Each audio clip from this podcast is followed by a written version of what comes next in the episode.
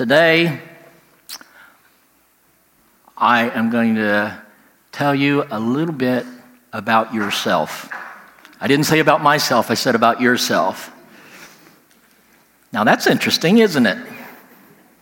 You know, I have had numerous people over the last year who have made a comment for whatever reason. They say, Man, I just don't even hardly know who I am anymore.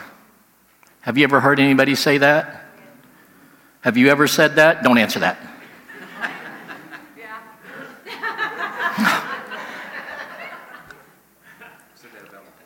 You said that about your wife? yeah. Okay, this ain't that kind of service, Pastor, okay? This is uplifting.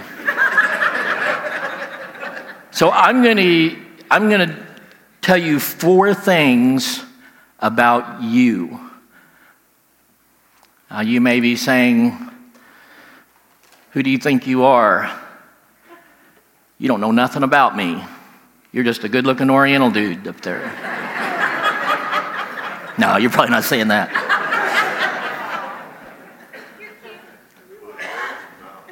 But I am going to tell you four things about you, yourself.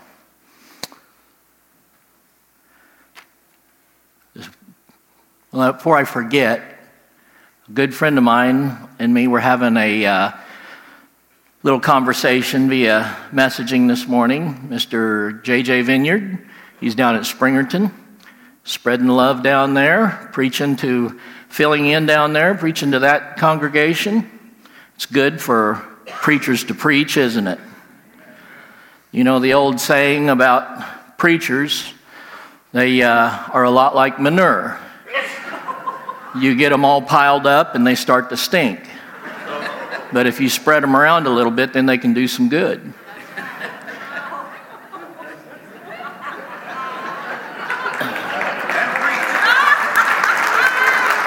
You guys don't get out much, do you?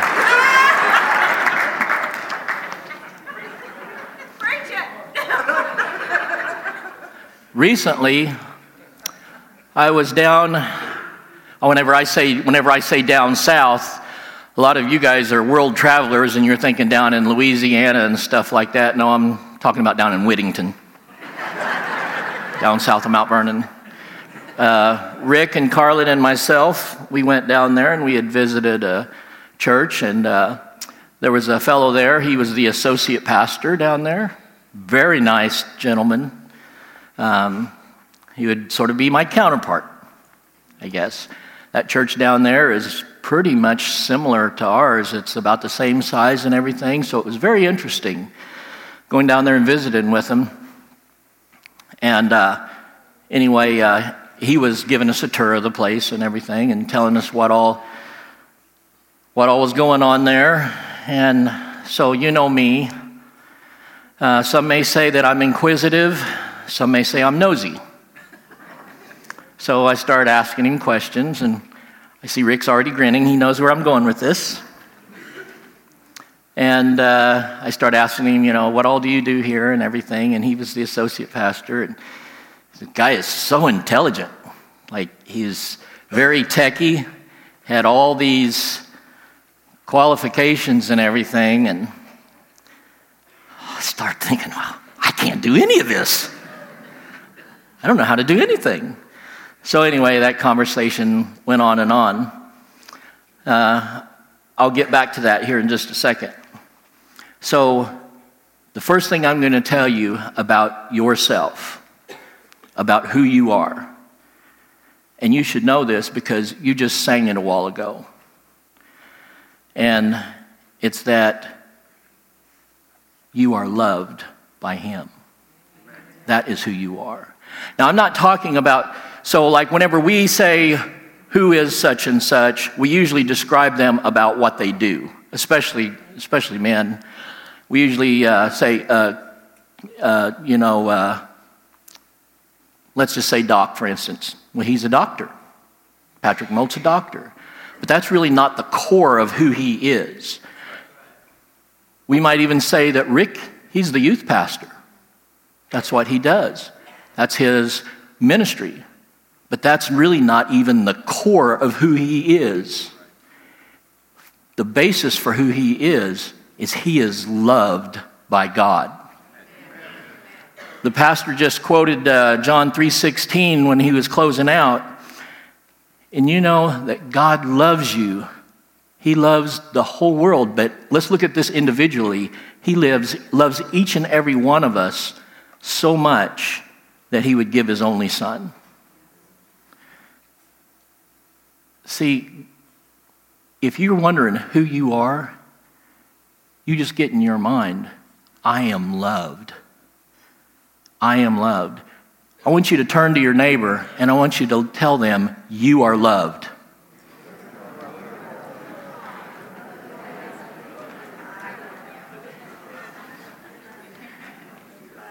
If nobody's ever told you that this year, someone just told you that. You are loved. Now, back to Whittington down at the church, carrying on this conversation, and most of you that know me know that I'm, well, for lack of better words, I'm full of it. so, I, uh, we were just talking and everything, and talking about who all was on staff there and everything. I just thought, ah, I'm going to mess with this guy. So I said, Man, dude, there's no way you guys would ever hire a guy like me here. And he was like, What? And I said, Yeah. He goes, Why, why's that? And I said, Oh, I've got a horrible resume. He goes, Well, what do you mean? And I said, I can't do anything. All the things you said you could do, I can't do anything. I said, I, am horrible at tech. Um, I am not a very good teacher, not a very good preacher. I said, I just can't do anything. He goes, and this, this is how intelligent this guy is. He made the comment, he goes, Well, we just have to see what you were good at. I thought, man, this dude is smart. And he asked me, he said, What are you good at? I said, Well, not the only thing that I'm good at is I care about people. I'm committed and I love people. And that's about all I'm good at, really good at. And that's about all that really, really, when you get down to the core of it, is the real basis for who I am. Now, I, I told you who I am, and I just told you one of the things who you are. And the Bible tells us to love one another, doesn't it? And so, if I love you guys, and hopefully you love me, and we love each other, that's going to bring unity to the church, isn't it?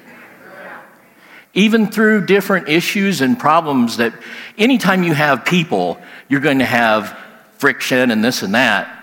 But when we love one another, even to the point of sacrifice, which is what God did for us, that He gave His only Son. There's sacrifice involved in that. When we love someone to the point of sacrifice, putting their needs in front of ours, then that's true love, isn't it? Even if we think, well, I'm right and they're wrong, whenever we sacrifice even our own feelings, that's true love, isn't it? You are loved. That's the first thing. The next thing that you are, ready for this? You are forgiven. 1 John 1 9 says, If we confess our sins, he is faithful and just and will forgive us of our sins and purify us from all unrighteousness. You are forgiven. Now, here's one thing that I hear a lot of people say, and I've even made the mistake of saying this myself before. I have a hard time forgiving myself. Have you ever said that? Have you ever heard other people say that? But that's really not where it starts. Because I don't care how hard you try, if you've messed up as bad as I have in life, and that's all you're basing it on, is whether you forgive yourself or not, you may never forgive yourself. But what's important is that God forgives you. And from that, you can work on yourself. Start with that. Start with God forgives me. No matter where you're at in life, God will forgive you. So you're loved, you're forgiven. Third thing that you are you are redeemed. Ephesians 1 7 says, In him we have redemption through his blood, the forgiveness of sins in accordance with the riches of God's grace. You are redeemed. That's a funny word, redeemed. Every time I hear it, you want to know what I think about? The old days and 16 ounce soda bottles. Some of you people have blank looks on your face because you don't even know what in the world I'm talking about. If you are that person, you have been deprived of the joy of drinking out of a 16 ounce returnable glass soda bottle. Yeah, you know what I'm talking about, don't you? So, used to, you would buy soda in these eight packs of bottles. They were 16 inches, they had real thick glass, and we had an old Kelvinator refrigerator. And you would put them things in there, and it'd get that, that refrigerator, man, it would get to the point of almost freezing it and then you'd pop the lid off of that dude and take a drink, and whenever you would, it would sort of ice up a little bit.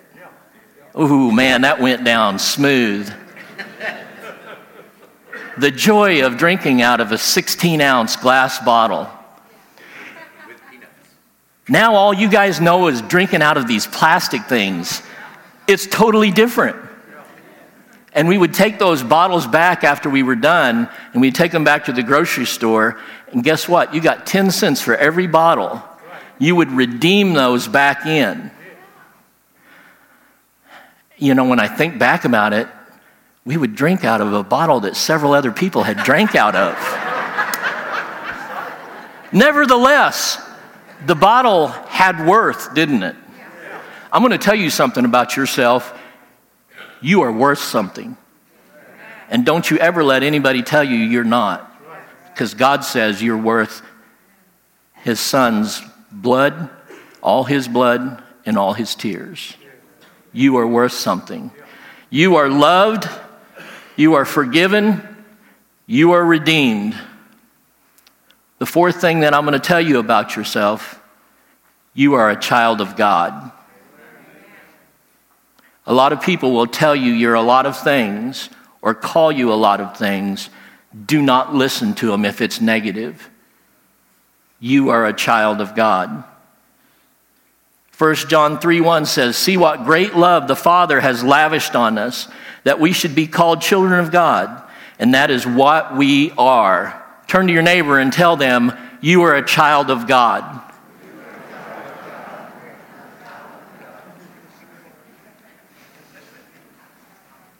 I've told you more today about yourself than you ever knew, didn't I?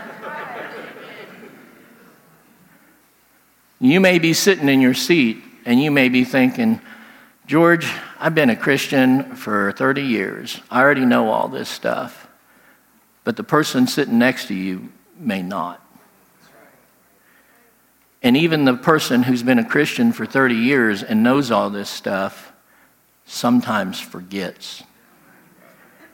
And it doesn't matter if you're somebody who works at a factory or whether you're the pastor or the associate pastor or the youth pastor or you're whether beautiful John down here who just sang us that song. It's easy sometimes to forget. The enemy is the author of confusion. He doesn't want you to know these things. He wants you to forget them. He come to kill, steal, and destroy, but God, He came to give us life and life more abundantly. You are loved, you are forgiven, you are redeemed, you are a child of God. I know I'm awful nosy and I know I'm awful bossy, but I had to tell you who you are. If the musicians would go ahead and come.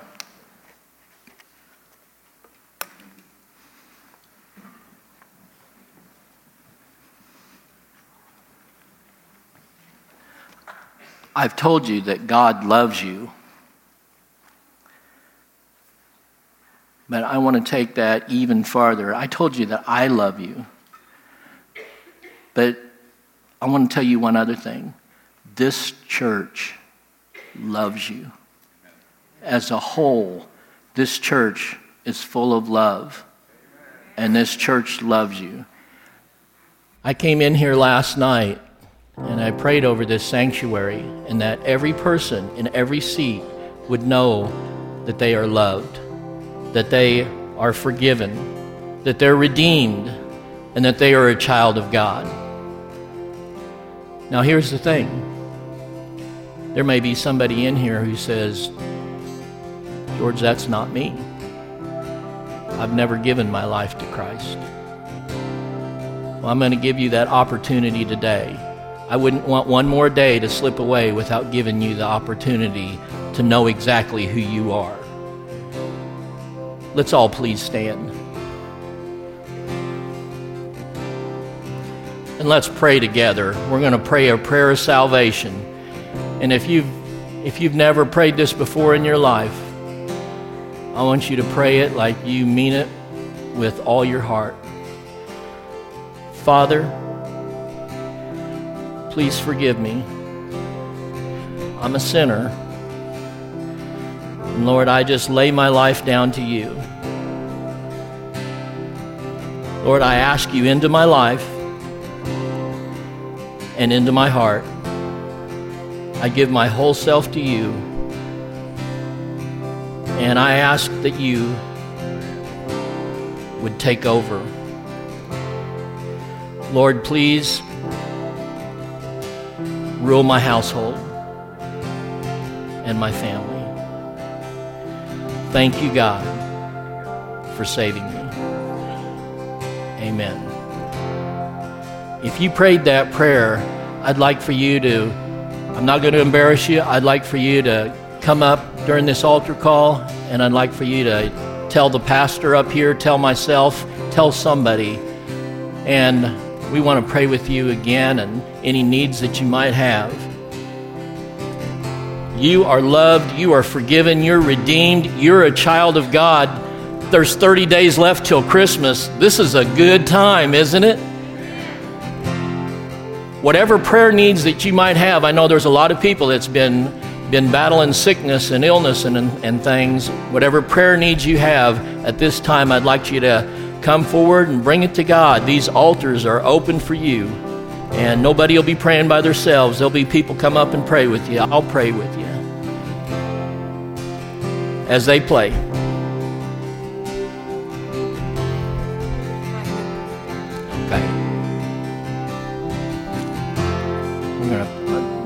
Pray for.